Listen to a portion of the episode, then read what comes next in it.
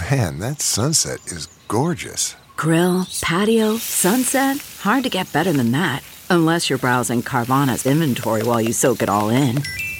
Oh, burger time. So sit back, get comfortable. Carvana's got thousands of cars under $20,000 just waiting for you. I could stay here forever. Carvana, where car buying meets comfort, meets convenience. Download the app or visit Carvana.com today.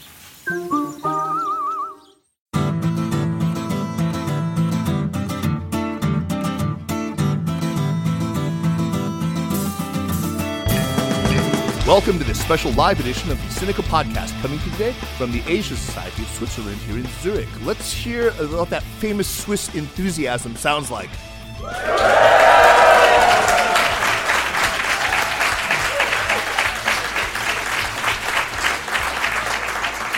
All right, all right, all right.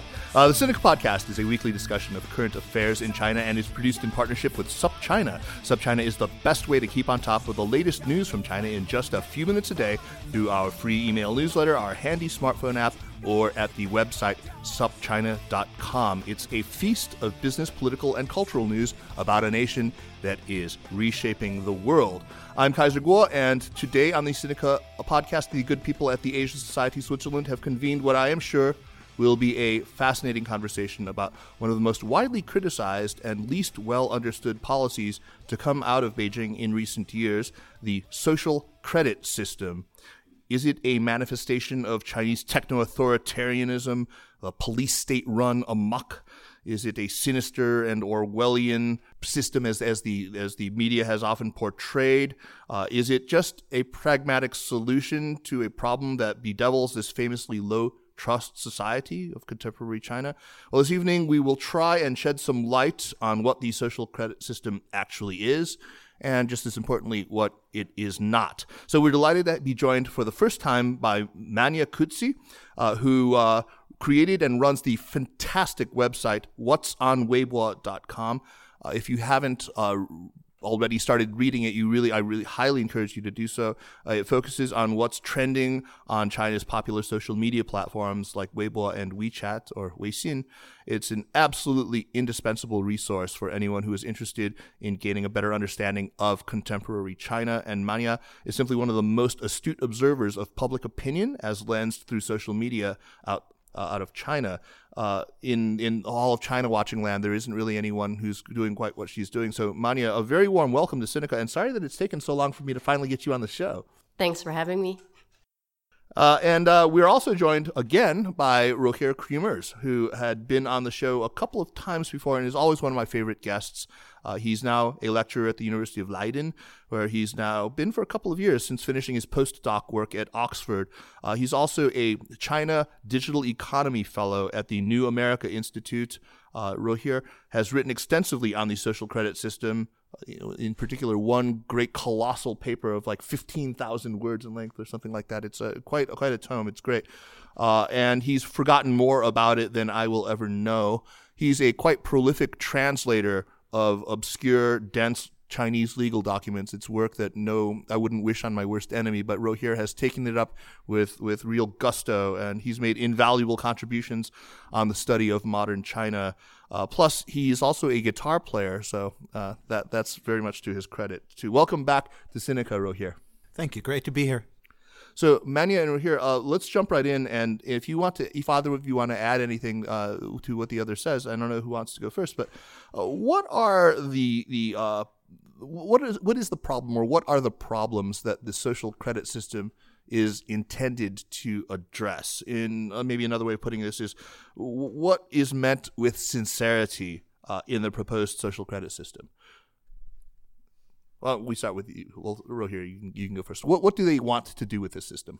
Well, where it originally comes from, you see the term social credit appearing in the early 2000s, and there it's very much a response to the development of the market economy that brings with that brings problems with it. Right?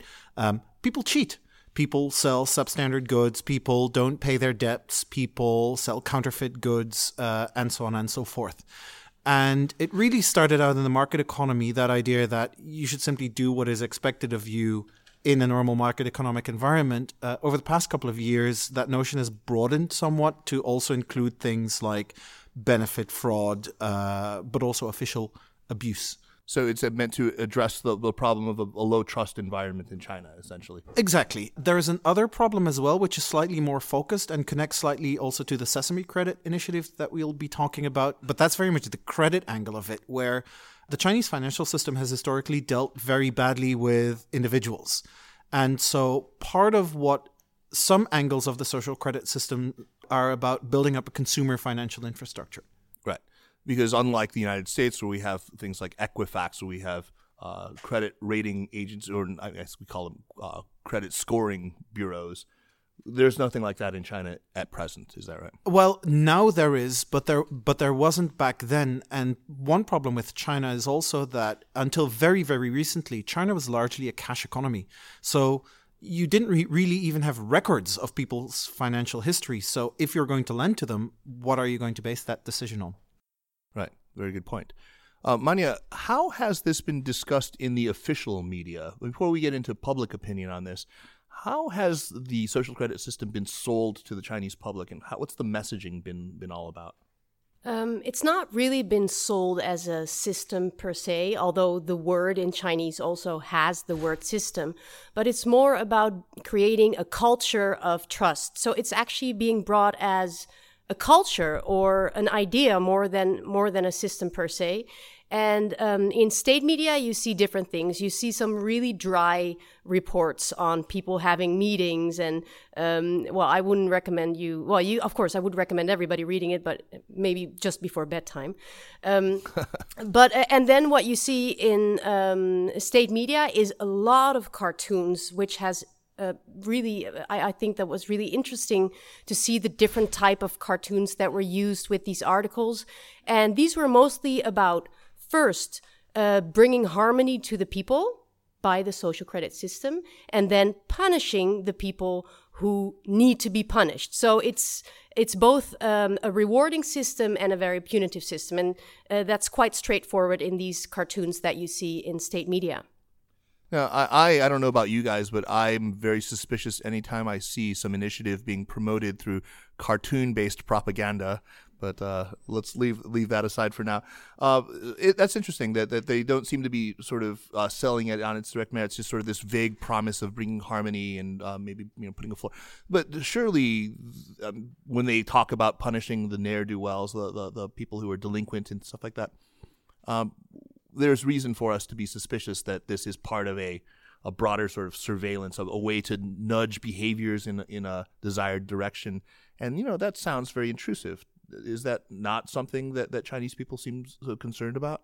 Um, I'm now talking, maybe Rogier can uh, answer from another um, perspective, but just looking at uh, social media, what people are saying about this, actually, I found uh, over the past year that people have been very positive about this because finally now there's a way to punish all those people that you know are misbehaving on trains or smoking a cigarette in the middle of a hospital or you know re- recently some stories that went trending of people refusing to get up from their window seat which they didn't even have a ticket for on the train.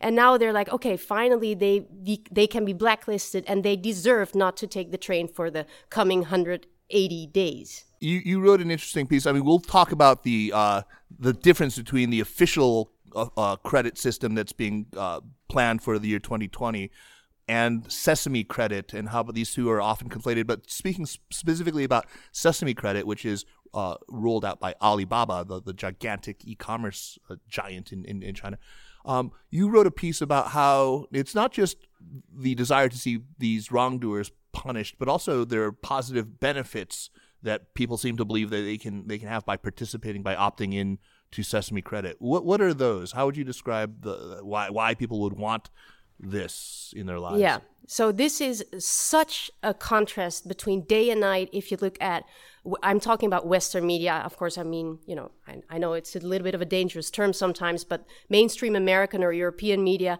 saying all these citizens are having their uh, score and this is dystopia. And then I look at Weibo and what my friends in, in China are saying. They're like, oh, yes, finally my credit score is 650. You know, now I can uh, rent a bike without doing a, having a, to pay a deposit. Recently, some hospitals in China are experimenting with people who have a good credit score, that they can skip lines, they can have uh, rent wheelchairs for free. Uh, but also, there are more commercial activities like uh, you can try out the new Ford car for three days, test drive it for free if you have a high credit score. There are many, many examples, but really nice perks, really nice things that uh, you can benefit from. People use it on their online dating accounts as well. Oh, really? You can advertise your, your, your social your Sesame credit score on online dating. I mean, it sounds to me like a little bit like how excited I get when I'm about to hit, you know, platinum status on my mileage card for an airline. Is that is that a fair analogy? Well, in very many ways, the uh, Sesame credit system is is actually it's a combination of a user trust system on an e-commerce platform that presents itself as a trusted intermediary and a loyalty scheme. So yes, that's an absolutely right comparison. yeah, very very different, as you say. Um, I, mean, I suppose some people would hear this and suggest that there are pretty fundamental differences uh, between the political culture uh, that would inform, say, uh, a a state that would come up with such a scheme in the first place. I mean, t- talking about the official system, and a Western public that hears news about this and you know it recoils in horror, reacts very negatively to it, you know, and generally assumes the worst of it. Um, is that what we've seen? Is that, is that what we've seen playing out here? Totally different culturally conditioned norms about you know the relationship, the right relationship between state and society. Is, is that how you would describe what's happening here in the difference in the response? Well, certainly one thing that I should point to is I think the Chinese state, since pretty much the last two millennia, has had a much bigger uh, m- uh, claim to moral authority. Um, in Chinese history, you've never quite had something like a separate organized church that sort of parallels the Catholic Church that sort of could take responsibility for, you know, what is the good life? How should people behave over the bare minimum standard of lawfulness? And so that idea of the state has been inherited to a, uh, to a significant degree by the Chinese Communist Party, which also adds on the socialist sort of notion of the of the malleable human being, right? Social engineering, and so you are in a system where, at least within the logic of that system, it is not illegitimate for the state to not just want people to obey the law, but for people to live virtuously, and and I think we find that a bit scary. Manya, what do you think? Um, what I think is that the perspective looking at this social me- uh, social credit system, social media. I'm always talking about social media. um, is that the lens is so political that we forget that there are more ways to look at this system than just political. I mean, it's political. It's uh, there are, uh, like Rogier already mentioned, there are many economic dimensions to it. There are cultural dimensions to it, and I feel that um, in uh, we've somehow we in the West we've somehow been trapped in this one-dimensional vision of this system or this policy, uh, just looking at it from that angle politically, and also uh, from the idea that it's the state versus the people. Right. Always the state versus the people, like the rat the, the Tom and Jerry, the cat uh, catching the rat. And it's much more multidimensional than that. So we should be careful not to you know, only look at it through one certain lens. I think I think the meta problem is the following. I'm I'm a China scholar. I, I move in academia, and the dominant question that has shaped uh, contemporary China studies over the last two three decades is how the hell is this place still around? Right, right. You're supposed to have disappeared into the dustbin of history together with the USSR and all these other socialist regimes, and so we start out with that by, by seeing the existence of the People's Republic in China today as a fundamental aberration. That in itself is already wrong, and therefore everything that emanates from it must be wrong as well. Yeah, that's a, a bold statement. I, I was mentioning earlier that in the United States we have uh, these credit uh, scoring organizations, Equifax, I think uh, one of them is called Trans, what is it called? TransUnion, Experian. I think these are the three biggest ones. Uh, and they have a, a, shocking amount of data about us. I mean, I, I check my credit score uh, fairly religiously, maybe the same way, uh, because you know it, it, allows me then to, if I know I'm, I'm I'm going to try to take out a loan on a new vehicle or I want to do some repairs to my house and I want to take out a bank loan, that's going to be the number that decides. And they have records of, of things and they're quite explicit about it about your uh, debt burden, the size of your debt burden, about your repayment history on everything from you know electrical utilities to uh, you know finances on your, on your loan. They know how much money you actually make. They have quite a bit of information. My colleague uh, Jeremy Goldkorn in an earlier podcast had pointed out how they he, he I can go online and find out who he can go online and find out exactly how much I paid for my house uh, that seems rather intrusive to a lot of people. In fact, I think you can't do that in China. You wouldn't be able to, to get that information. So, is there a, what? Why? Why are the, the Americans especially uh, so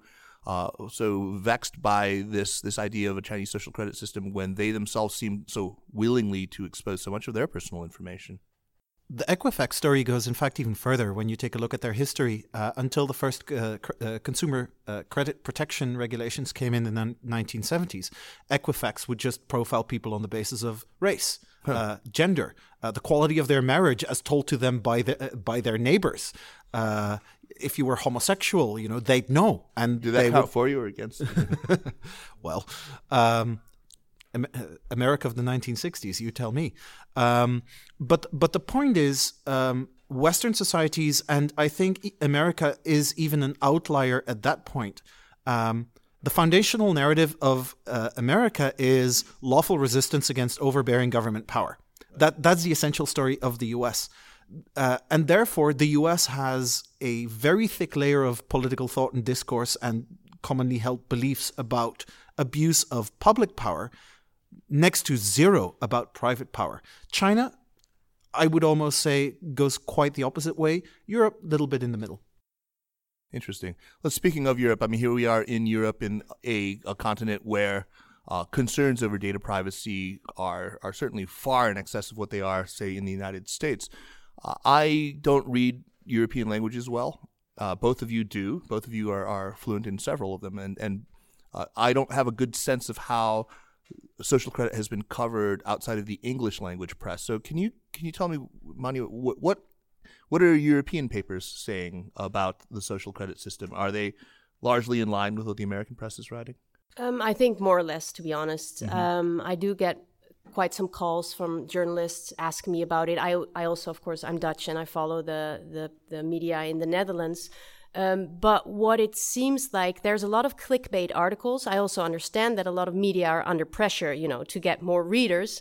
Um, but what I feel is that there's one publication, this already started in 2015 with some American publications putting out this story grossly conflating all these things of the commercial credit systems with the scores that go uh, until 850, I believe, 300, 350 to 850 uh, conflating this com- these commercial system with the government system. And actually, if I read all that, I would be really scared too. That's sure. a grim story. But the thing is, there's no fact checking. So if all these sources all the time trace back to these stories from 2015, 16, and even this week, if everybody's repeating the same scary stories, um, you know, that's lazy journalism and it's also a little bit dangerous, but also I understand why it's scary. If you don't do the fact checking, the story that they bring is scary, right? Right. Absolutely. And frankly, the fact checking is really difficult. That paper that I wrote that Kaiser mentioned in the intro took me two and a half years to write. Well, two and a half years ago in 2015, though, you had actually published some translations of the foundational documents that were that laid out the ideas of the social credit system. And it was actually based on largely on that translation, on your writing, uh, that this story sort of had legs in the first place. They, they cited it quite widely, and uh, you know, you and and there were only a handful of other people who had actually waded through these these actual uh, regulatory documents. Well, first of all, where can we find if we our Chinese isn't up to it? Maybe where could we find those English translations? So there's a couple of good places. Uh, I've got some documents on my old website, which is called China Copyright and Media. Just Google it and you'll find it there. But the biggest collection of social credit documents is uh, on ChinaLawTranslate.com, which is a website run by Jeremy Daum. And Jeremy's actually really gone into the nitty gritty of some of the ministerial uh, uh, credit systems and some of the local stuff as well. Would I be right in saying that? Uh, when you, I remember we had this conversation when you first started seeing the reports that were being written and citing you, you were frankly pretty horrified by by what they had done with the work that you you had written, and you were trying to correct people here and there, right? Yeah, and this is the problem with you know when you're an academic and you're broaching like something that looks promising. Uh, I got to the social credit system because I was doing some preliminary research on data policy, big data policy by the by the Chinese government. And you come across this document and you go, "This looks interesting. I'll translate it, throw it online." Had a couple of conversations with journalists. But the problem is uh, the 2014 plan, which is sort of like the big foundational document that everyone refers back to. Uh, it's a bit like Foucault. Everyone cites it without reading it. Um, and certainly a lot of people who cite it even if they've read it, they haven't necessarily understood it very well or understood its logic or its context. And that's a problem, right? You, you stumble onto something and you need to figure out what it is. And you have to do that in a, in a Chinese context where this is a plan. At that point in time, there were local trials going on, but you need to dig them out. You need to read through the materials. You need to read through the policy history. And in the meantime, you know, the, the popular press, which isn't under the pressure of peer review, uh, sort of you know picks it up and picks up a couple of snippets and runs with it. And so what you get is sort of like you get a few snippets from a Chinese government document filtered through the Fu Manchu filter of a a a, main, a mainstream media who let, let's be honest whose professional etiquette sort of seems to comprise that you know uh, China is not our friend. Hmm. What did you first feel when you saw that? I mean, what did I feel? No, sorry. I want to know about your feelings too, but mine aren't important. Uh, no, I was like, you know, this this this isn't this is an interesting thing. It's potentially a big thing. Um, I'm going to need some time to sort of make sense of this. This was also sort of I was very much in a big data mindset at that point in time, and one of my discoveries later is that until the present day, the government social credit system is not big data based at all. Huh. There is no big data analysis hmm. in the government social credit system. There is, in fact, at the central level, no quantitative scoring in the government social credit. Um, what about in the local initiatives?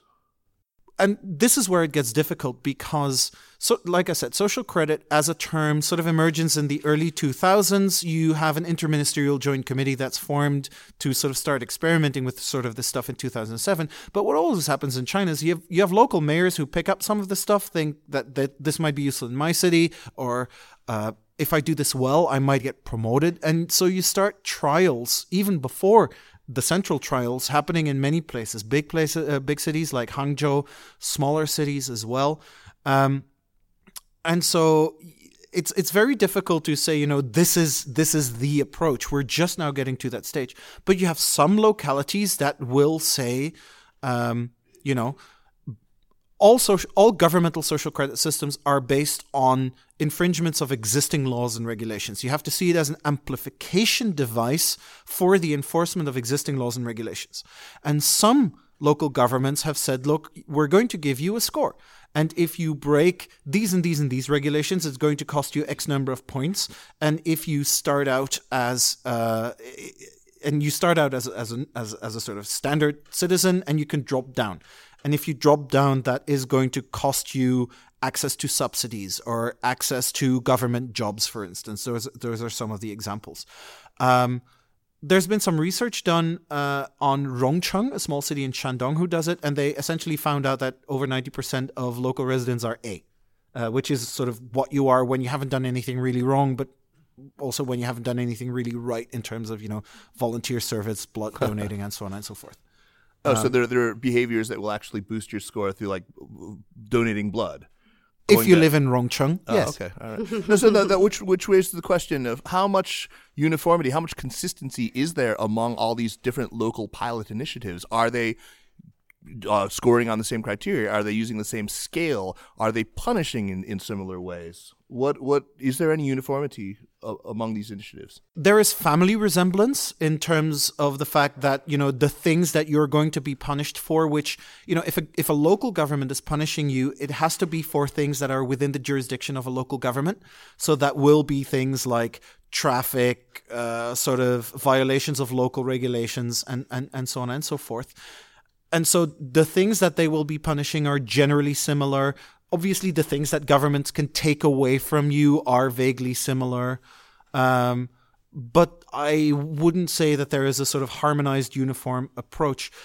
Um, about a, a, good year, year and a half ago, the central government anointed uh, 10 model cities mm-hmm. who are sort of to be taken as examples of how to do it. But these are also very different cities in terms of their economic level of development. Hangzhou is one, and obviously Hangzhou is sort of a major um, urban metropolis close to Shanghai. There's a couple of rural places as well, and and it and and obviously approaches are going to vary. Well, the fact that Hangzhou is also home headquarters of Alibaba, which is the biggest sort of private initiative that we're all aware of, the Sesame Credit, that probably has helped this conflation. Let's we're going to move into a discussion of some of the things that the press is getting wrong, other than what we've already pointed out. But before we do that, I want to draw attention to a piece that Manya you just published yesterday on What's on Weibo, which was absolutely fascinating. What you had done, uh, if I'm just maybe uh, can sum sum it up, is you looked at attitudes expressed about it on foreign social media sites, especially on Twitter, versus on Chinese social media sites like Weibo and on Weixin, you looked at the conversations in a sort of uh, quantitative way uh, at the, the, the frequency of mentions, the intensity of sentiment, the the direction of sentiment that people had, and you did kind of word clouds. So you looked at the kind of language that was used in China versus in the Western media uh, to describe these systems, and the the results were were startlingly different. Can you can you elaborate on what these differences were? Yes. Um, well, first, what I do with What's on Weibo, of course, is I track trending topics. Um, and this was a little bit difficult for me with the social credit system because you know, I get called about it and it's all the time. I see it everywhere on Twitter, but it's not a trending topic on Weibo. So I was looking on Weibo, looking at what to write about, where do I find my angle? And then I was, that is my angle. My angle is the fact that it is trending. I see it on Facebook. I see it on Twitter. I see it everywhere uh, on Google News. And then I do not see it on Weibo. So, um, is that just due to internet censorship though? Um, I don't think so. One of the reasons there are some websites like FreeWeibo, for example, sure. .com, who uh, track the bigger topics topics that are being censored. Uh, social credit system definitely is not one of them. And then another thing is that state media is actually trying to propagate articles that are about the system and various local social credit systems are on Weibo. So if anything, I have the feeling that uh, probably there are people out there who wish there was more uh, talked about on uh, on Weibo instead of less. So I don't have a feeling that it's being censored at all. Uh, so then what I did is I um, started looking at the different media discourses in the West and in China and uh, just picked out random articles that ranked pretty high on Baidu News or on Google News, three typical ones from Western media, uh, three typical ones from English language Chinese state media, and compare the words that pop up. And perhaps unsurprisingly, what you see in Western media, of course, is a lot of words like uh, the score, the credit, the government, uh, punishment, citizens, surveillance, and then on the Chinese Orwellian, side. Orwellian, did you get that one? No, what, they what only about, use it once, so it was not uh, enough well. to. Uh, uh, what, what, about Black Mirror? oh, oh, was... sorry. Yes, very good. Black Mirror is one of the biggest words. Thanks for reminding me. One Does everyone the... know what Black Mirror is? How many of you have seen this this Netflix show, Black Mirror? Many so it, it's a terrific show. I mean, I really quite enjoy it. Uh, it it's about you know the way that our uh, technologies, our everyday technologies, projected into a pretty near term future, uh, can go horribly, horribly wrong. And there are often uh, what, what's, what's the name of that episode from series Nosedive. one? Nosedive. Uh, there's one in particular about a system that looks suspiciously like a social credit system where everyone is constantly rating everyone else. It's you know, like you rate your Uber driver or your Uber driver rates you, but uh, uh, this becomes the basis on which you are given social access to things. You can't get into the right parties if you ha- if you're a three. If you're a five, you you're you're whisked right into the party or whatever. But and it's about a woman who uh, has a bad day, has a few bad interactions, and she takes a nosedive, and and basically her her credit score gets worse and worse.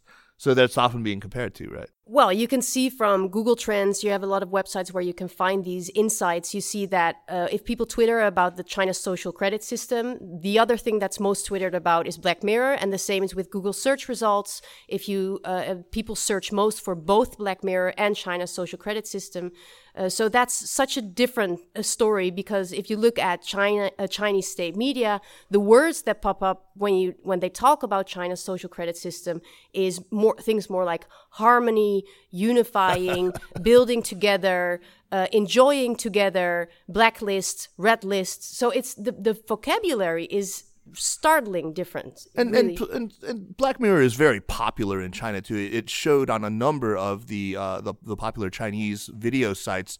It's called Heijing. That that word didn't show up, I guess. but it's a sci Yeah, no. Right, right. That's that's that's fascinating. Uh, Yeah. Uh, so we, you mentioned blacklists as one of the words that showed up, but we hear a lot about these blacklists. Uh, we've we've read a number of stories about uh, people who were denied uh, access to high speed rail transportation or, or or trains, and a lot of the reporting that we've seen is this implicit idea that the blacklists are an integral part of the uh, the nascent social credit system. Is that true? It, it is in fact the only function, really functioning part of the social credit system as it is uh, Okay. today. Um, the idea behind the blacklist system is really simple. Uh, if you have done something wrong, over and above the sort of the normal punishment, you get put on a blacklist if you meet certain conditions. And if you are on that blacklist, then there are certain things that you can't do.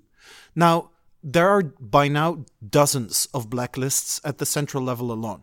And some of them are really specialized. So there's there's a blacklist for um, workplace safety infringements. Um, but there's also blacklists for people who misbehave on trains or on airplanes. And, you know, we've all enjoyed the haha series of stories, you know, emerging from China. First time flyer wants a bit of fresh air, opens emergency exit sort of thing. Right. That's what this is aimed at. Um, the the first and broadest and most authoritative blacklist is run by the uh, Supreme People's Court, and that's Supreme the People's judgment Court, uh, the Supreme People's Court, and and that's the judgment defaulter blacklist. And there, the principle is very simple: if you have been convicted of a specific offense, and there's a list, uh, a very long list of uh, offenses falling under that, and you haven't met the terms of your conviction, you haven't paid your fine, you haven't paid the con- uh, the compensation, you you haven't met uh, whatever you know judicial order uh, was was meted out against you, then you end up on that blacklist. And if you are on that blacklist, uh, you know you can't become a, a senior corporate official. Uh, you uh, you might find it more difficult to get a loan, but also because this blacklist is uh, very much targeted at debt defaulters, right? The idea is if you don't have money to pay your debts, if you don't have money to pay your fines, you don't have money for luxurious consumption. So you're not flying. You're not traveling first class on uh, high speed railways. You are not staying in luxury hotels. You can still travel, but you'll be traveling hard seat in the in in Chuggy Chuggington uh, that stops at every station, uh, and you will uh, and and you will be spending the night in twelve to a room uh, travelers inns. You know that that's that's that's how it works. There is by now a system that recognizes people who are on multiple blacklists, and that that sort of gets you a special uh, gold star blacklist uh, status. Um, and the idea is that these blacklists are public. So apart from the fact that you have the sanctions that attach to being on the blacklist, uh, there, there's a sort of naming and shaming uh, aspect involved. And that's very important because what we often forget is the social credit system isn't just aimed at individuals, it's also aimed against businesses. And so if you're going to be doing business with someone, if you're going to go to a restaurant uh, or you're going to buy expensive stuff from somewhere, you know, the idea is you can check whether or not they're fraudulent. Hmm. Manya, you wrote an interesting piece about a university student or uh, somebody who was trying to gain admission to a university and was denied precisely because his father or, or both his parents, I can't remember, uh, were on such a blacklist. Can you can you and that, that story got a lot of play in China. Can you talk about that and give us a, a recap of what happened? Yeah, that was actually one of the few uh, stories that I've seen this year on Chinese social media that actually became trending in relation to blacklists or the social credit system. And that happened, I believe it was in July. And this was um, a young man who had scored really high in his Gaokao, the national uh, university entrance exams, which is really hard to get a high score. Uh, so everybody understands that. And then he was denied uh, entrance because his father was on a blacklist for being in uh, debt and he had failed for the past two years to repay a local bank a debt of about 30,000 US dollars. Um, so yeah, this is, but uh, uh, Jeremy Daum from uh, ChinaLawTranslate.com uh, later, uh, rightfully so, um, clarified this article saying that it was a, a, private university. It couldn't have been a public university uh, because they're not allowed to deny children um, of parents who are on a blacklist. But private uh, Can. can private universities can And, did, you, did you bear that out? It was a private university. it was, and actually, Jeremy uh, also was able to track down this Mr. Rao was his name. So he he's actually he's so good in his research always, right? Yeah, he's he actually tracked down the guy on the actual blacklist, saying, you know, this is really not a fake news story. He, everything is there, so it just shows it shows how the system is. But uh, this story got um, within one day about thirty thousand comments on Weibo, with many people saying it's just unfair for children to be punished by the behavior of their parents. And um, this is quite a controversial aspect of uh, of this blacklisting system. And um, yeah, it reminds me actually earlier this year there was that, that is actually not to do with the, the social credit system itself, but in uh, Guangdong there was an experiment with people who had used drugs. Their um, doors, front doors, were being put on with graffiti saying here a drug using family lives here, even if it was just one person who had uh, used drugs. And that also got a lot of controversy, um, and many people were upset about that as well. And it reminded me of that. It should have just marked the kid's bedroom door, right? Yes. Yeah, Well, so so this, this i- is- this idea, yeah, this is quite controversial. But if I can just chip in, this does show something very important, right? This social credit system isn't just rammed down uh, the the throats of the Chinese citizen. There is there is space for debate. In fact, uh, one of the local um, trials uh, run in a place called Suining, uh, close to Shanghai in Jiangsu province, was actually shut down after it was criticized quite har- quite harshly uh, in national official media. So. Uh, you know, th- th- there is some jostling for, you know, we want the system on the whole, but there, as with any system, there are going to be negative consequences. And not to want to present the Chinese government as more benevolent than it is, or, or indeed more intelligent than it is, but it is also too simplistic to say that this is just top down imposed, no questions asked. Rogier, while we've got you here, uh, what about the tendency to conflate this with other systems of surveillance? We read an awful lot about how facial recognition, you know, this AI technology, is being deployed uh, not just in law enforcement purposes, although that may al- already have sort of sinister dimensions to it in our thinking, but also in things as, as, as quotidian as not letting people get more toilet paper than they need at a public restroom. I mean, you've all maybe seen these these stories. Uh, what about this? Uh, are there is there a relationship between this extensive system of, of, of camera surveillance, biometrics, and whatnot, and the so-called uh, and then the social credit system as we understand it? It's a question that's a little bit difficult to answer because there is no single one social credit system. Right. There are hundreds of social credit systems that together sort of make up a social credit ecosystem, if that's what you want to call it, and they have a similar logic. So yes, there there are in some cities there are facial recognition cameras that recognize people jaywalking, and if they do it too often, remember social credit system is an amplification device for existing laws and regulations. It was not lawful to walk through a red traffic light 10 years ago. It's not lawful today. What this changes is the ability to detect that. That being said, um, when you look at the institutional environment in which the social credit system is built, it's built around the National Development and Reform Commission and the attached ministries and the People's Bank of China, for, uh, where where the financial uh, system is concerned, The courts too, right? uh, and the courts with the with the Supreme Court. The police is a little bit sort of on the outer. Uh, it's it's involved in a couple of things, but it's very much not in the center of that. Um, so when we are talking about sort of hard law enforcement uh, or some of the stuff that's going going on in Xinjiang, that's simply in a different bit of the Chinese state. And yes, similar technologies will be used. Um, but to say that it's all one big thing, I think, again, overestimates the level of integration between the different initiatives that the Chinese government is deploying. So I live in the United States, and I have been in the last year or so watching with mounting horror the the the rapid de- descent, the, the the spiral, the downward spiral of the of spiral of the U.S. China relationship, And it's become quite obvious to me that this isn't about uh, just trade issues. It's certainly not about steel overcapacity in aluminum or agriculture or, or I think low low end manufactured goods. It's very much about technology. It's uh, the United States' anxiety over China's industrial policy and specifically this Made in China 2025 program uh, that wants to to uh, propel China to the forefront in the uh, technologies of the fourth industrial revolution, especially in manufacturing advanced robotics and artificial intelligence and what have you.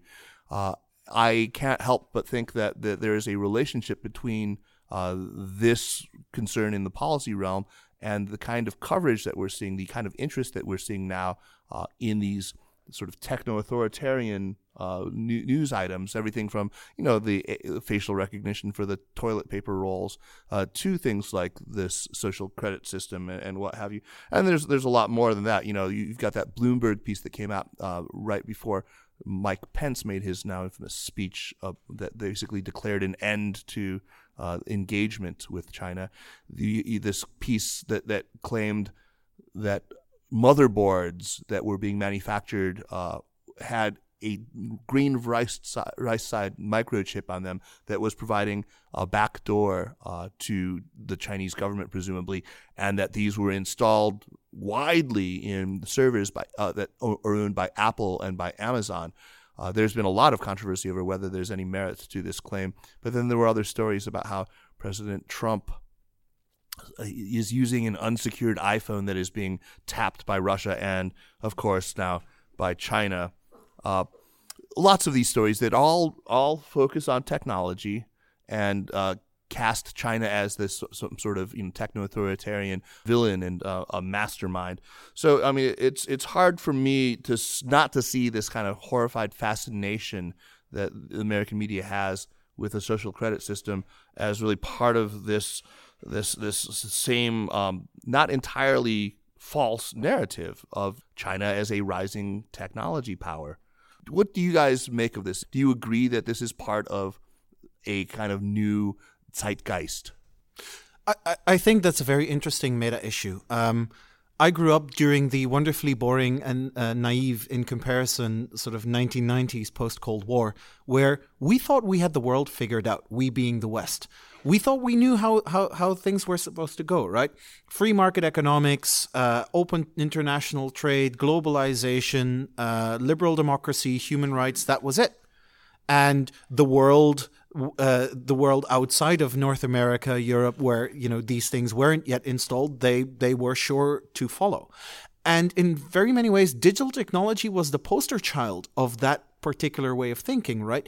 The internet was going to open borders, allow us all to communicate, make us free, end uh, authoritarianism, and so on and so forth.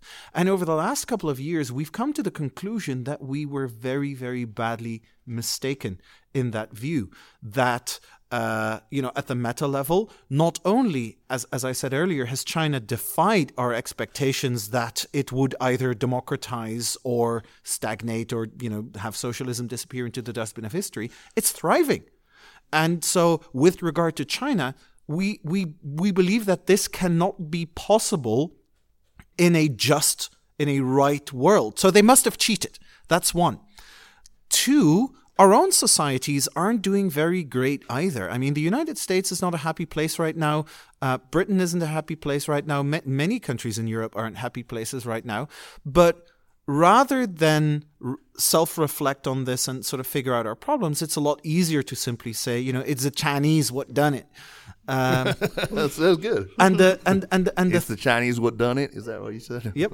Uh, and, and and the third level again comes back to technology it's that we're now getting scared of technology right we've we've gone from this illusion that everything that emerged out of silicon valley was sort of you know unicorns peeing rainbows uh, sort of sort, sort of thing to uh, wait a minute, my iPhone knows everything. Uh, tech companies are not paying their tax, which is very much a European complaint. Um, or they they they they sort of vacuum away all of our data and sell it to uh, Cambridge Analytica. Cambridge Analytica, you know, uh, or, or, or our friends in Russia. So same thing. So, so the point is, when then a story like social credit comes up, it almost becomes therapeutic to scratch Mm-hmm. that itch. In other So you're words, saying this is it's about us. it's about us and not about China. yeah, we, China's we are not really value. interested in what is happening in China. Otherwise, you know, more people would read my 15,000 word paper. That's funny. I've read it. Uh, you know, if, if you're ever suffering from insomnia, it's a free download and a guaranteed cure.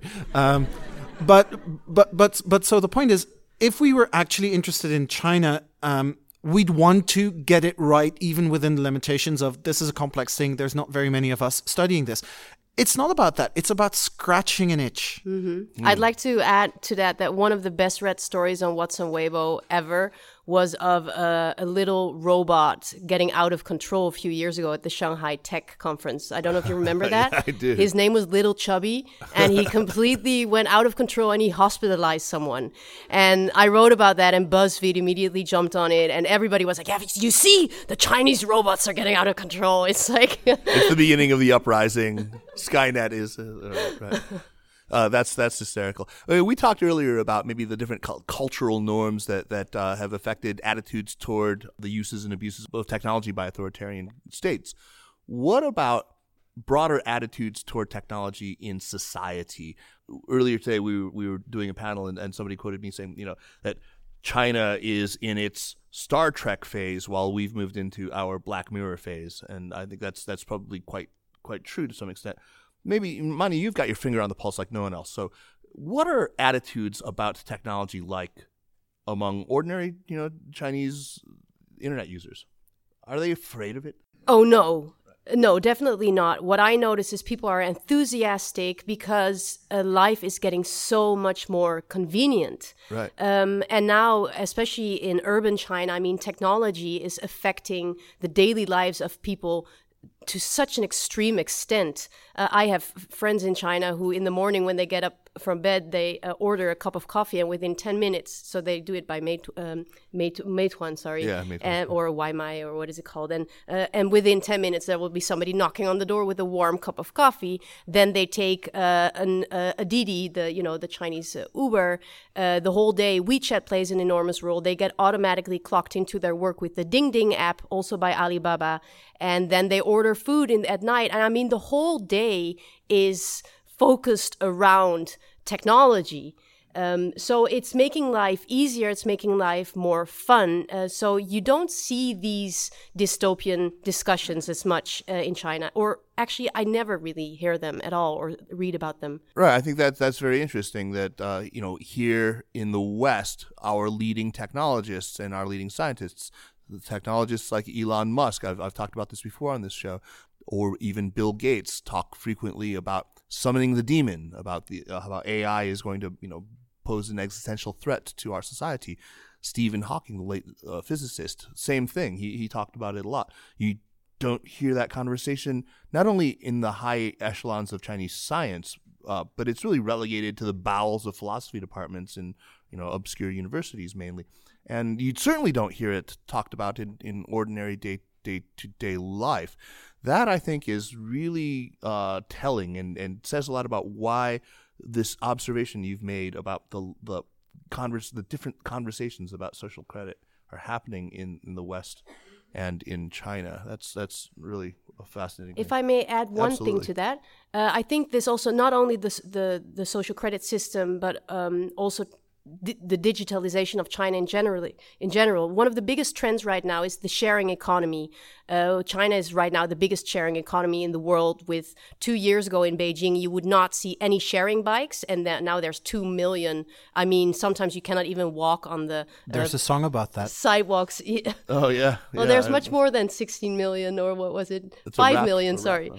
Um, uh, but sharing economy and that, so uh, that is something that's really sustainable. I mean, people share umbrellas, people share bikes, people share cars, uh, sleep cabins, karaoke rooms. sex dolls. Oh my God.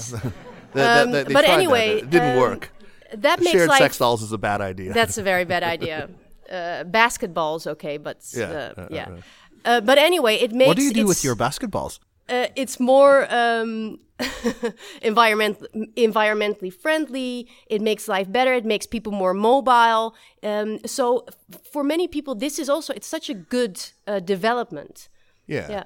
And I mean, as I was saying earlier today, it, it, the the improvement of of your tangible life has been has happened in lockstep over the course of the last thirty years or so, with the improvement of the device that you've got. I mean, it's it's there's no reason for Chinese people to be as suspicious, perhaps. Uh, There, there are sort of two other elements to that which I think are important. And one is that the gains in sort of quality of life, if that's what you want to call it, that you can make through digitization in China are, are, are simply much bigger, right? how's that? How do you how, explain that? So when you look at um, digital payment here in China, by now you know you will have beggars that have a Alipay QR code in their begging bowl, so you can pay through them true. electronically, and they have a smartphone on which they can they can receive it. Um, here, things like Apple Pay. Belgium is getting Apple Pay next year. um, and but the reason for that is that we have credit cards, debit cards, and that's a system that works quite well for you know in terms of in terms of digital payment. Whereas China c- goes in one step from being a completely cash based economy where you know people were lugging around piles of hundred yuan notes to to do major purchases. Uh, and where you had to have cash with you in order to to do to, to, to buy anything, where where mobile payment just makes that a lot easier. And that's true i think across a swathe of you know daily activities. The second is and this is particularly coming from a european you know we're used to a lot smaller cities but large chinese cities are tough to navigate. And hmm. so making life more convenient you know when you live in a city like zurich here or, or leiden like i do you have your neighborhood supermarket it's around the corner. You can walk there in three minutes. Try, try and walking anywhere in three minutes in beijing Right. These enormous, sort of inhumanly scaled cities with ridiculously broad streets and this, yeah, kind of crushing, uh, almost brutalist architecture everywhere. Yeah. Uh, you know, there is so much more to talk about with this topic, uh, and I would love to, to spend more time on it, but uh, I'm afraid we our time here is limited. So let us move on now to recommendations, that, that segment of our show. Uh, first, let me remind our listeners that the Sinica podcast is powered by SupChina. Sign up for our free email newsletter, and I mean this. Sign up for our free email newsletter. Do it. It's it's just so good. It, it you know everything that I know about China comes through our newsletter now, and uh, it's it's amazing. I, I, I seriously, or, or better yet, subscribe to our premium access service. You get additional newsletters. You get bonus content uh, like this this podcast. You get it ad free. Not this ad. Keep this ad in. Uh, ad free and and early. You know, we get you'll get it on Monday rather than on Thursday. And meanwhile, check out our growing roster of podcasts in the Sinica network. Uh, these include now the Caixin Sinica Business Brief, Tech Buzz China, which if you're interested in technology co- topics, you absolutely have to listen to it uh, with the lovely hosts Rui Ma and Ying Ying Lu.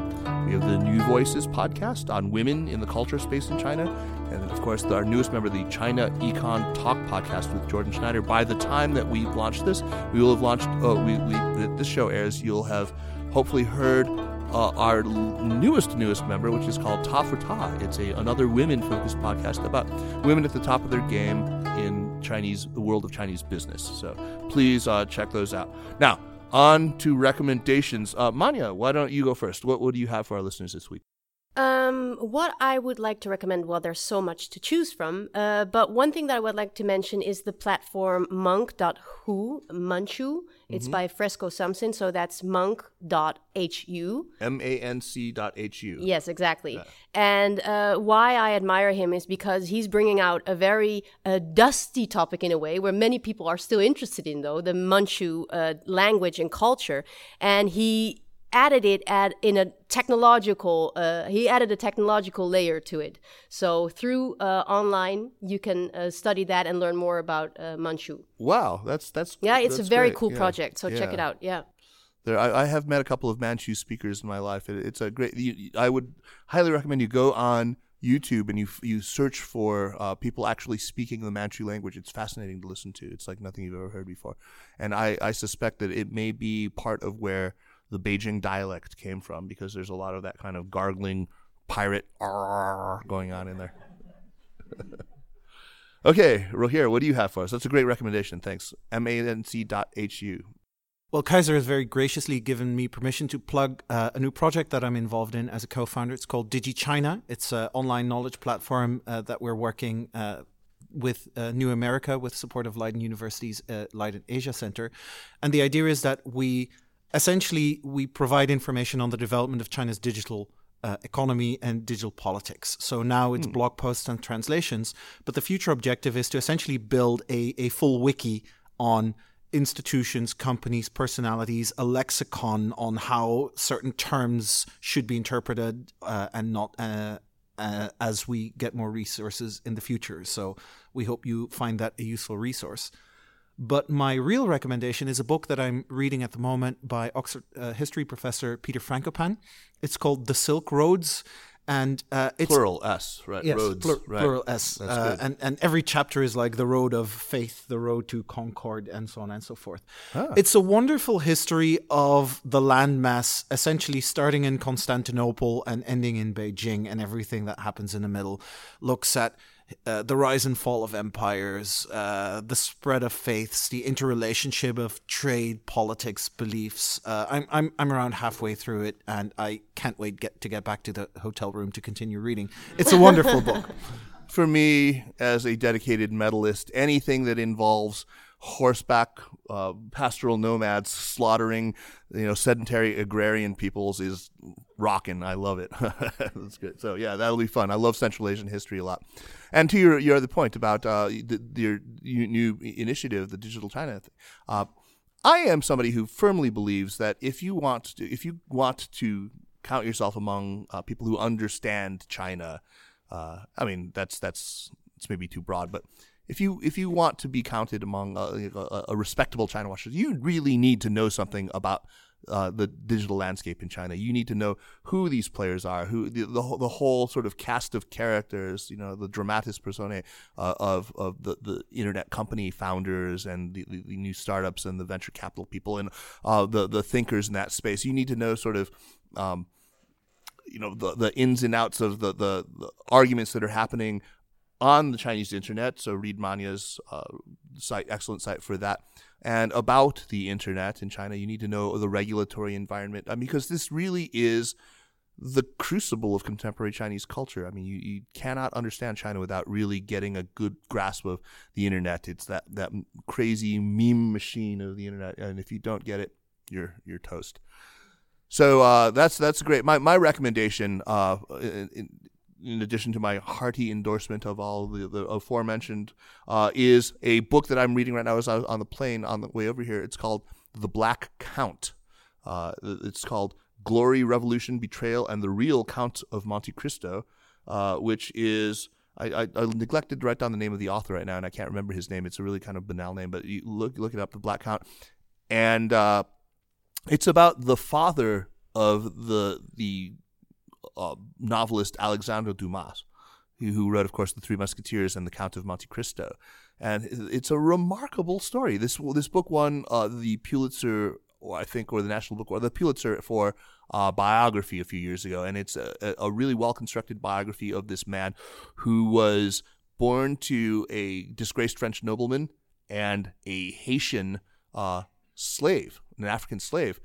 He uh, grew up in you know the salons of Paris on the eve of the French Revolution became a uh, a soldier enlisted as a common private rose through the ranks and became general. Did all this as a black man in pre or and, and slightly post revolutionary France. So it's really really fascinating. And you can see where all the touchstones were that Dumas drew on for his books, both the uh, Three Musketeers and the Count of Monte Cristo. If you're a fan of that, so I've had a delightful time reading this book. Uh, you'll, you'll, enjoy it too, I'm sure. So uh, with that, special thanks. Of course, I, I want to make a special thank to to uh, to Nico Luxinger and uh, to his colleagues Serena and Anna, especially for all of the, the hospitality that they've shown to the three of us. And thank you, of course, to the Asian Society of Switzerland for inviting us and, and, and being so generous. And uh, with that, gute Nacht, Zurich.